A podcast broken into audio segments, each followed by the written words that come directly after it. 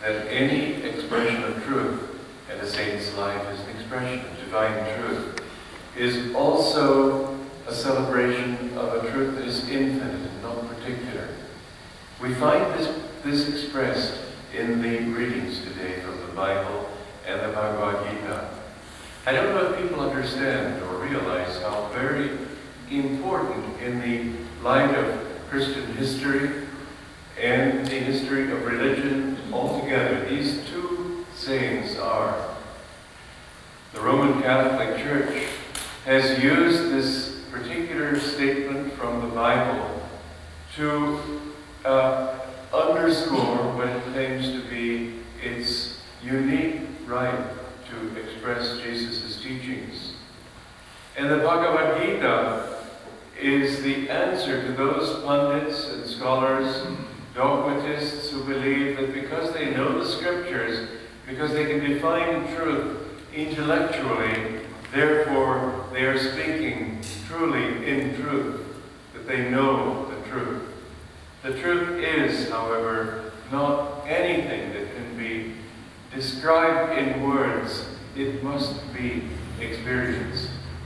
And the early Christian history is a very interesting testimony to this struggle that has always existed between what we could call in a Western context Christianity and churchianity. Christianity is that teaching which emphasizes the need to commune inwardly with the infinite Christ which is God manifest in this world, not in the body of one man, but in all beings.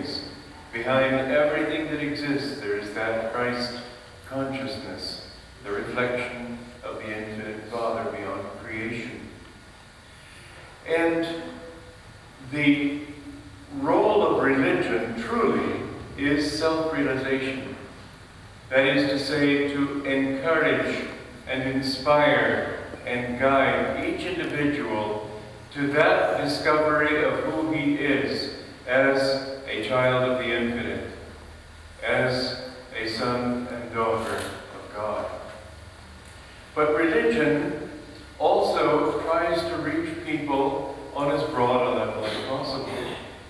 And this means reaching people who have the foggiest idea what self-realization really means. They look in the mirror, they think they're looking at themselves. And they, uh, obviously, they don't see God in that mirror. They see their moods, their desires, their anger, their ups and downs, their humanity. But they don't see the infinite shining through those eyes because it is well hidden by that veil of delusion which obscures the ego and prevents it from realizing that it is a manifestation, a part of the infinite Godhead. Now, in early Christianity, Jesus came to, because Judaism had become so locked in rules and laws, and Jesus came to break that addiction to outward form, and not by creating a new form, but by helping each person to know God's love in himself. Jesus came in order to help people to commune with God. This was his purpose. And yet the early Christians faced the same dilemma that many religionists have faced down through the ages. They felt they had a wonderful teaching that was for the whole world, but how to make it available to the whole world? Most people wouldn't understand it. And therefore, they felt that they had to enclose it once again in a form and they had to give that form a whole new rationale. So that instead of uh, following just rules, God's grace and God's love through Christ's sacrifice on the cross and so on, all of this would take the place of their own need to do very much because Jesus died for us and for our salvation, and that we would all be saved if we only believe in Him. Now, I cannot imagine God having such a deep-seated insecurity that he needs us to believe in him. I really don't think that it matters to him any more than it matters to a parent whether the child really believes that it's his own parent or perhaps an adopted, he was adopted. The parent knows, and the parent gives love unquestioningly. And if the child renounces the parent, the parent isn't going to say, all right, get out. The parent's going to say, no, you're my child. Duty and a longing to serve you, to help you to grow up and to become a responsible member of society. A child's, a parent's love is unconditional. So is God's love for us. And this idea that only by believing in Christ, only believing in certain things intellectually, it's a great and very deep fallacy, as can be very quickly seen by sort of a bird's eye view of Christians all over the world. How many of them are really Christian? Not very many. How many Buddhists are really Buddhists? Not very many. You have to go far before you'll find one true spiritual person. Krishna in the Bhagavad Gita said that out of a thousand, one seeks me. And out of thousands who seek, maybe one here or there knows me as I am. This is not something that you achieve by joining a church and signing on the dotted line. It's something that you achieve inwardly in the purity of your heart, in your communion with God and prayer to Him. And Jesus made that statement himself again and again. He said, Blessed are the pure in heart, for they shall see God. He did not say, Blessed are the Roman Catholics, or even, Blessed are my disciples. He said, Blessed are the pure in heart. and what is it to be pure in heart? We had a farm at Ananda before finally we had to give up because the soil was just not good enough. But uh, our farmer at that time would take our take young people who were apprentices in the garden, and he would say, "When you when you take this soil indoors, it's dirt, but here it's soil. I want you to respect it as such." And so, dirt is dirty only because it doesn't belong there. There's nothing dirty in God's creation. But when it, it doesn't belong in the heart, because the heart is made for something better.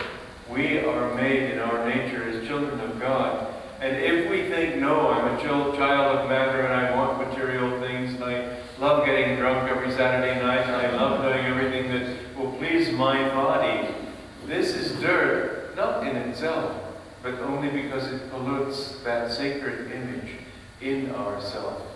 We are the temple of God, and we should keep it clean of desires and attachments and offer it up daily to God. This was the message of Jesus. But the priesthood, as they uh, got involved in spreading this teaching, realized that they knew a lot more than the people. And so they began to say, and this is also a kind of realization, unfortunately not a very valid one, that if we have a church, and if people come to the church, we'll be able to control this whole thing. We'll be able to control the growth of Christianity. It won't go off in all sorts of different directions. And uh, so people should look to the priests. And the priests should be their intermediary between the congregation and God.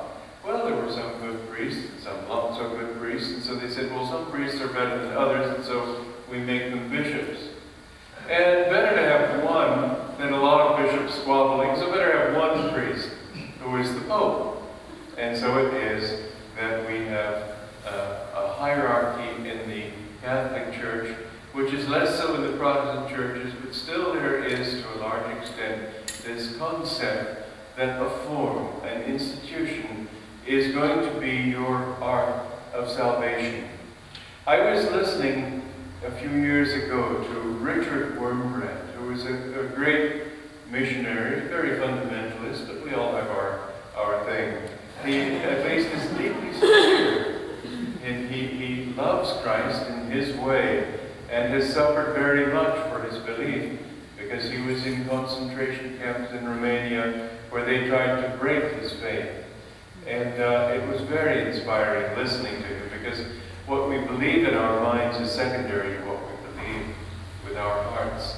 And he talked about the uh, situation of the church in Romania and behind the Iron Curtain when it existed, and how the most of the ministers were government stooges. And so people couldn't rely on what the ministers were teaching them, and they had to go to their own understanding. And Wurmbrand gave examples of the kind of insights that these lay people had in their explanation of what Jesus and what the Bible and what all the teachings are really all about. And the point that he made, he made very well, because it was very evident that the freshness of their understanding, when it was not filtered through a seminary, not filtered through formal uh, dogmas, but something they had lived and experienced, made it real to them and to those who heard them. It was Christianity come to life again. This is what religion needs to be. There needs to be this individual contact. Now, when, when, when we look at people's belief system, people believed the world was round, was flat, that didn't make it flat. People believe in Jesus, but they so many atrocities in the name of Jesus.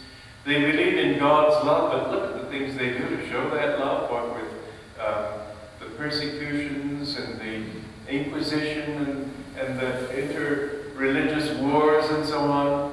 This is true in all religions in the big struggle between Pakistan and India, the Muslims and the Hindus, trainloads of people would arrive in Calcutta dismembered because Muslim fanatics had decided to please God by murdering all those people.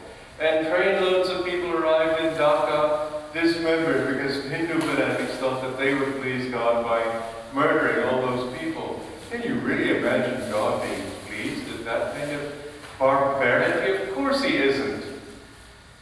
What we believe in our minds is not the issue. What we believe in our hearts and what we live in our lives, that is the issue. Now, the saying that Rome has taken since ancient times was that Jesus said that because Peter understood that he was Christ, he would the rock on which Jesus would form his church. But he wasn't talking about the formal institution. What he said, as you heard, as Yogananda explained, was that Peter had the divine intuition to recognize Jesus, recognize the Spirit within Jesus.